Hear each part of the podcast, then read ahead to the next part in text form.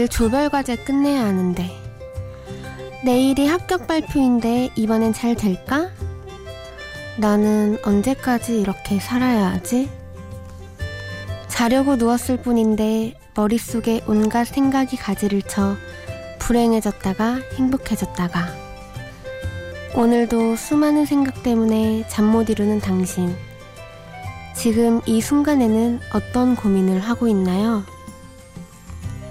심야 라디오 DJ를 부탁해 오늘 DJ를 부탁받은 저는 조유라입니다.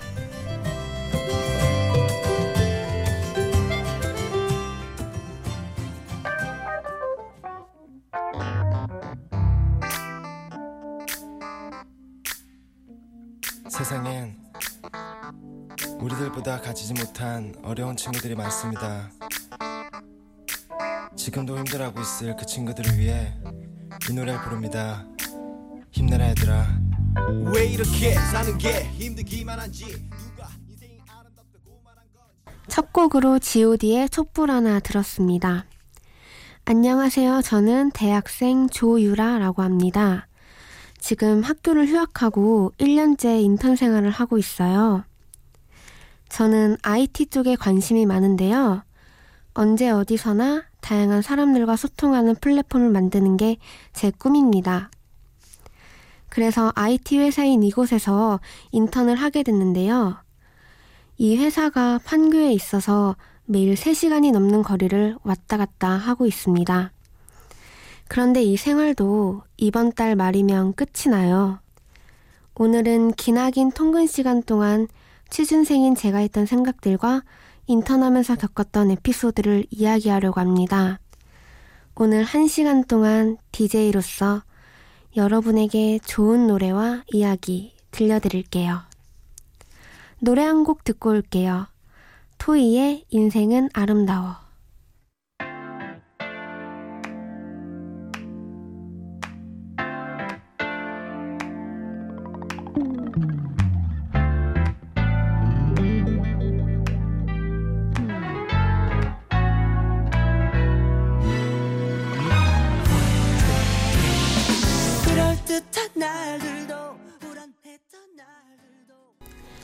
토이의 인생은 아름다워 들었습니다. 저는 지금 거의 1년 가까이 IT 회사에서 인턴 생활을 하고 있어요. 제가 사는 곳은 서울의 북쪽에 위치한 노원구라는 곳인데요. 회사가 있는 판교까지 왕복 3시간 반 정도 걸립니다. 집에서 학교까지 45분 정도 걸리는 것도 투덜거리면서 다녔던 저인데 지금은 왕복 3시간 반 정도의 거리를 꾹 참고 다니는 걸 보면 제가 생각해도 참 신기해요. 처음 몇 주간은 일하는 것보다 출퇴근이 더 힘들어서 멍 때리면서 다녔던 기억이 나네요. 그나마 앉아서 갈 수 있는 통근 버스에서는 소위 말하는 떡실신 상태가 돼서 자느라 바빴어요. 가끔은 졸다가 창문에 머리를 부딪힐 때도 있었고요. 이런 생활에 조금씩 적응하다 보니 멍 때리면서 보내는 시간들이 조금은 아깝게 느껴졌어요. 그래서 저는 버스에서는 음악을, 지하철에서는 주로 책을 읽으면서 출퇴근 시간을 나름 알차게 보내고 있습니다. 오늘 여러분께 들려드리는 음악들은 제가 출퇴근 시간에 주로 즐겨 듣는 음악들이에요. 요즘 출퇴근 시간에 마음 청소라는 책을 읽고 있는데요. 그 책에 이런 구절이 나옵니다. 인생은 생각대로 되면 행복하겠지만 생각대로 되지 않으면 불행하다는 공식이 성립하는 단순한 게 아닙니다. 생각대로 되지 않아도 방향을 바꾸면 행복해질 수 있다고 믿는 게 중요합니다. 실제로 저는 이 구절을 경험해봐서 더욱 마음 깊이 다가오는 것 같아요. 처음 이 회사에 들어왔을 때 조금 힘들었어요. 남들이 보기엔 꿈의 기업이지만 제가 맡은 일이 기획하는 업무라 계속 생각하고 아이디어를 내야 하는데 그 과정이 벅찼거든요. 남들과는 다른 생각으로 접근하고 싶은데 내 지식의 한계로 평범한 아이디어밖에 가져오지도 못하는 제가 싫었어요. 그래서 한때 제 일기장은 이 고민으로 가득 차 있었어요. 그러다가 내가 왜 이렇게 스트레스를 받는 것일까? 곰곰이 생각해 봤어요. 원인은 바로 저에게 있더라고요. 저는 예전부터 대단하고 멋져 보이는 것을 하고 싶은 욕심이 있었어요. 하지만 회사에서 원하는 건 대단하고 멋진 것이 아닌 소박하지만 사용자들의 마음을 사로잡는 아이디어였습니다. 이를 알게 된 후로 저는 욕심을 버리고 사소한 부분에 의미를 부여하고 누구든 한 명의 마음부터 사로잡으려고 노력하고 있습니다. 이렇게 하다 보니 어느 날 제 아이디어가 소박하지만 가장 현실적이고 실행 가능한 것으로 받아들여졌어요. 결국 제 아이디어만 실제로 어플의 새 기능으로 추가되는 기쁨을 느낄 수 있었죠. 노래 듣고 이야기 계속할게요.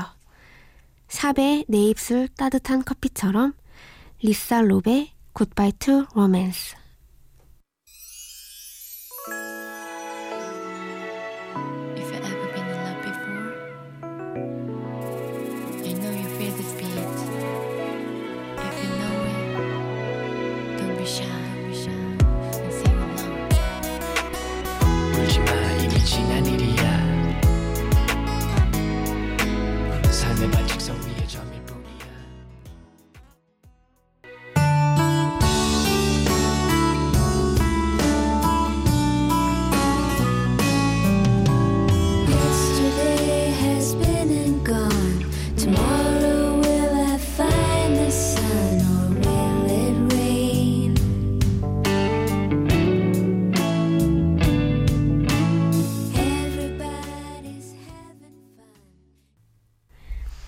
내 입술 따뜻한 커피처럼 리사 롭의 Goodbye to Romance 들었습니다.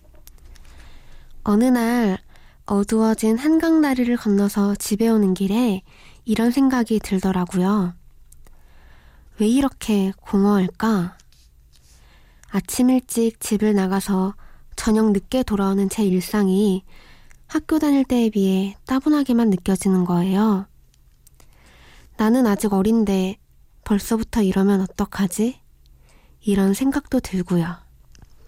이런 고민을 해결하기 위해서 저는 사소한 제 일상에도 의미를 부여하기로 했습니다. 그래서 작은 것들을 실천하고 있는데요. 우선 남들처럼 멀리 해외여행을 가진 못해도 방 벽에 붙은 우리나라 지도를 보면서 한 달에 한 번씩은 반드시 국내 여행을 가려고 노력합니다. 그래서 이번 봄부터는 매달 1박 2일로 여행을 다녀왔고요. 또 글솜씨는 없지만 매일 블로그에 일기를 쓰면서 하루를 되돌아보고 있어요. 불과 몇 주 전에 내가 무엇을 하면서 보냈는지 기억도 못할 만큼 정신없이 살고 있는 제 모습이 안타까웠기 때문입니다. 블로그에 일상 기록들이 남아 있어서 오늘 방송 원고도 조금 수월하게 쓸 수 있었어요. 여러분들은 아침에 집을 나설 때 하늘을 한번 올려다 보시나요? 저는 매일 오늘 하늘의 사진을 찍어서 어플에 기록해 두고 있어요. 맑은 하늘을 보면 왠지 오늘은 좋은 일이 일어날 것만 같은 기분이 들거든요. 곰돌이푸 만화 영화를 보다 보면 이런 말이 나와요. 매일 행복하진 않지만 행복한 매일은 있어. 노래 듣고 올게요. 라디의 오랜만이죠. 타미야의 Officially Missing You.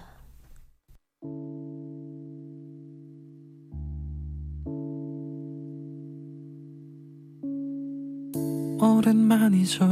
반가운 마음에 뭐라 말할까 할 말이 많았는데 입가를 맴도는 그 어떤 얘기도 생각처럼 나오지는 않아.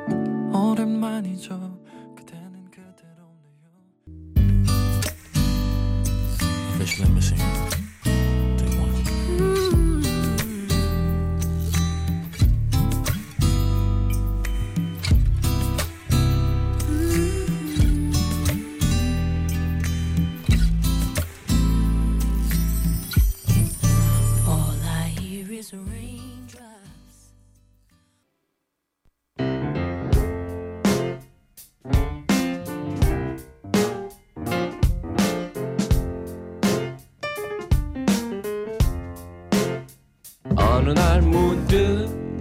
따뜻한 바람이 네가 보낸 걸까?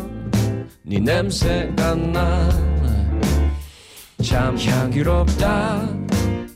참 오랜만이다.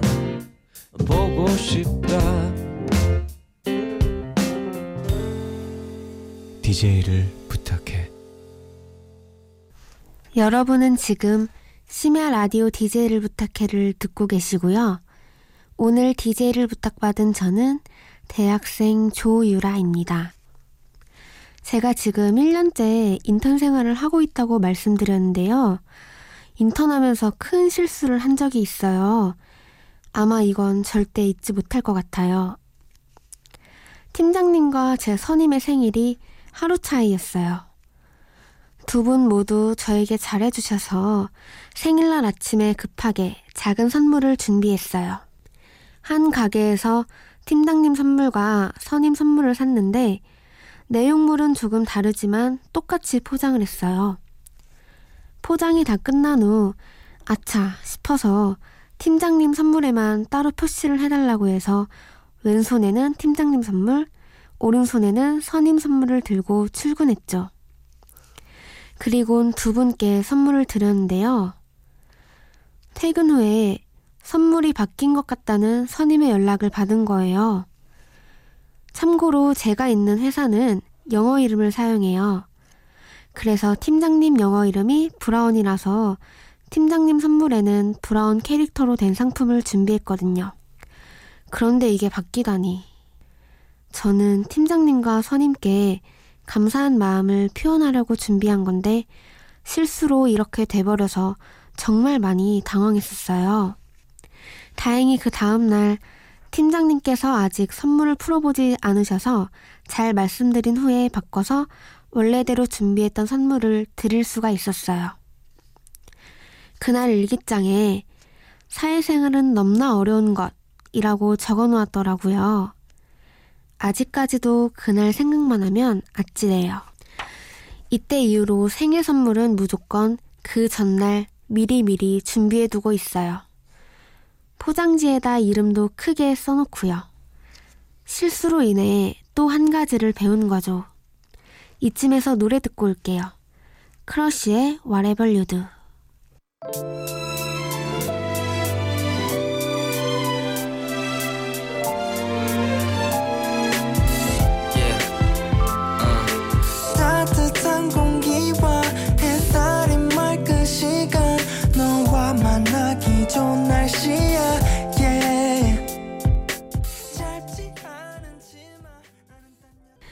크러쉬의 Whatever You Do 들었습니다.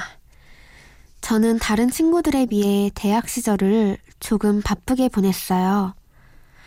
1학년 때부터 대외 활동을 시작했고 3학년 때부터 스타트업을 거쳐서 지금 회사에서 인턴을 하고 있어요. 주위 친구들은 또래에 비해 빠르게 무언가를 하는 저에게 항상 대단하다고 말합니다. 하지만 사실 저는 겁쟁이에요.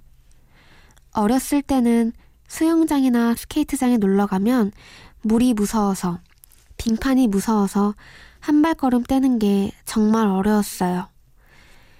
그래서 항상 수영장이나 스케이트장 관련해서는 울었던 기억밖에 없어요. 점점 크다 보니 수영장이나 스케이트장은 무섭지 않은데 점점 제 자신이 무서워지더라고요. 남들보다 뒤처질까봐 무섭기도 하고 실패에 대한 상실감으로 며칠 동안 우울해할 제 모습이 미리 상상돼서 무서웠어요. 그래서 실패에 무뎌지도록 하기 위해서 일부러 엄청나게 높은 목표를 잡고 여러 번 도전했어요. 고학년 언니들만 하는 대외 활동에 아직 전공 공부도 제대로 배우지 않은 2학년짜리가 가서 발표도 했고요.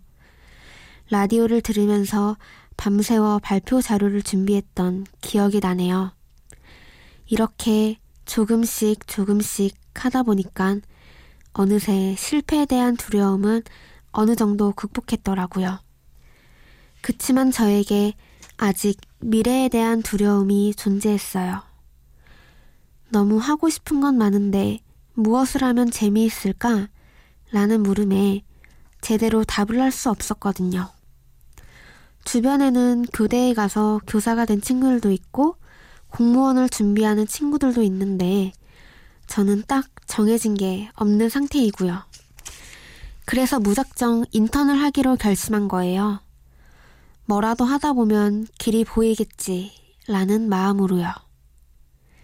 다른 친구들처럼 알바 경험이 없어서 사회생활을 잘 할 수 있을지에 대해 많이 걱정했지만 이렇게 시작된 사회생활을 벌써 1년 가까이 하고 있습니다.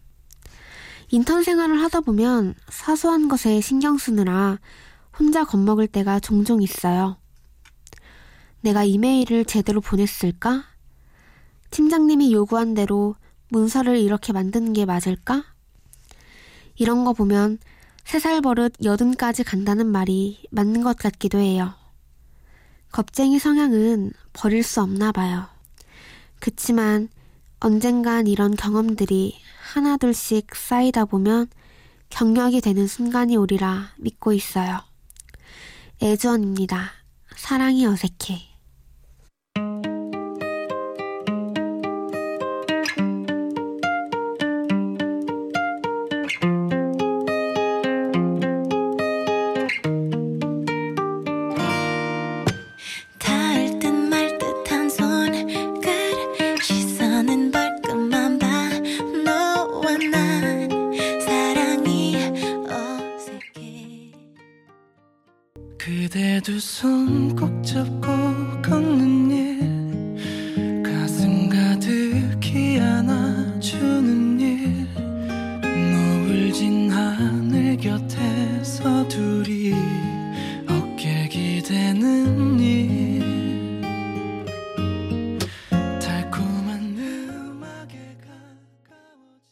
애지원의 사랑이 어색해에 이어서 신림동에 사는 김민준 씨의 신청곡 테이크의 어느 봄날에 들었습니다.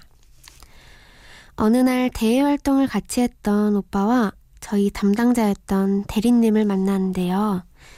술 한잔 하면서 얘기를 하다가 이런 질문을 듣게 되었어요. 너가 정말 하고 싶은 건 뭐야? 이 질문을 들었을 때 저는 머리를 쿵 하고 한 대 맞은 기분이었어요. 아, 내가 너무 빠르게 앞만 보고 달려왔지. 이런 고민을 못했구나. 단순히 어느 회사에서 일하고 싶다는 건 있었지만 왜 그 회사여야 하는지에 대한 고민은 조금 부족했던 것 같아요. 그래서 앞으로는 왜? 라는 질문을 스스로에게 계속 하려고 노력 중이에요. 왜 나는 이 선택을 해야 하지? 왜 그 일을 하고 싶지? 질문에 대답하다 보면 앞으로 나아가는 속도는 조금 느려지겠지만 그 일에 대한 명확한 목표의식이 생기면서 내 열정을 쏟아부을 수 있지 않을까요? 마음을 따르지 말고 마음의 주인이 되라 라는 법정 스님의 말이 떠오르네요. 노래 한 곡 듣고 올게요. 누군가에게 이런 존재가 되고 싶네요. 에피톤 프로젝트의 선인장.